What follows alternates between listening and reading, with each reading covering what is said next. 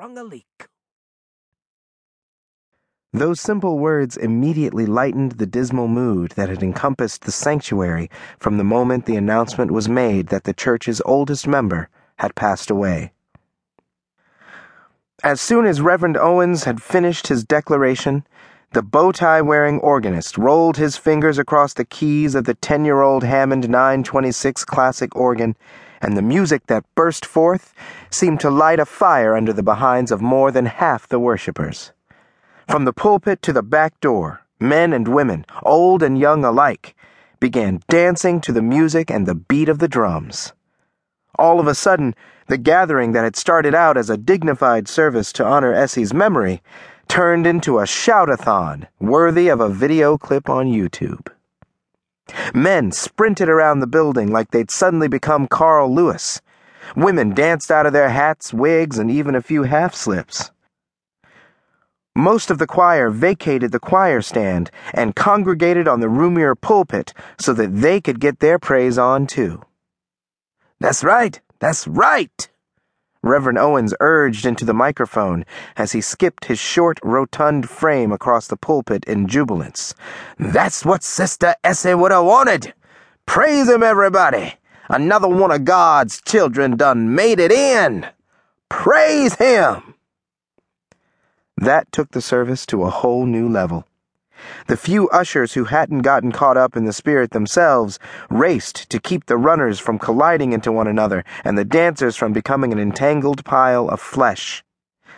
Even the children took advantage of the opportunity to scream and jump around energetically without being reprimanded or made to take a seat.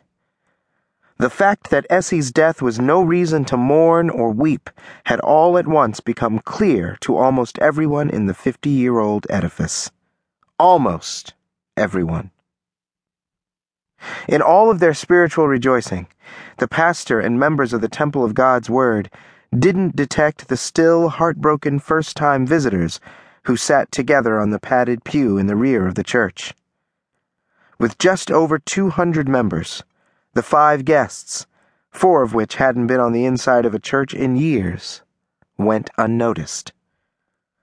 Neither the pastor nor the members saw Elaine's tears or Mason's confusion. They didn't realize Jennifer's despair or TK's anguish at seeing the suffering of his friends. And not one of the dancing worshippers noticed the 14 year old boy who was so angry at their joy that he couldn't stand to spend one more moment inside the walls of the church where Essie used to spend her Sunday mornings. Before his mother could stop him, Jared dashed for the exit doors, removed his new dress shoes, and ran barefooted, more than five miles toward home.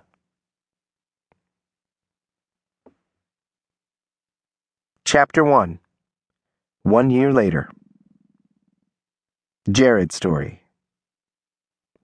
Ma, I'm going next door to help Miss Angel, okay?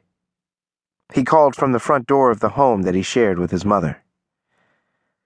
Jared turned around when he heard Jennifer step from the kitchen. She used a dish towel to dry her hands and said, I thought you were going to watch Austin while I got dinner ready.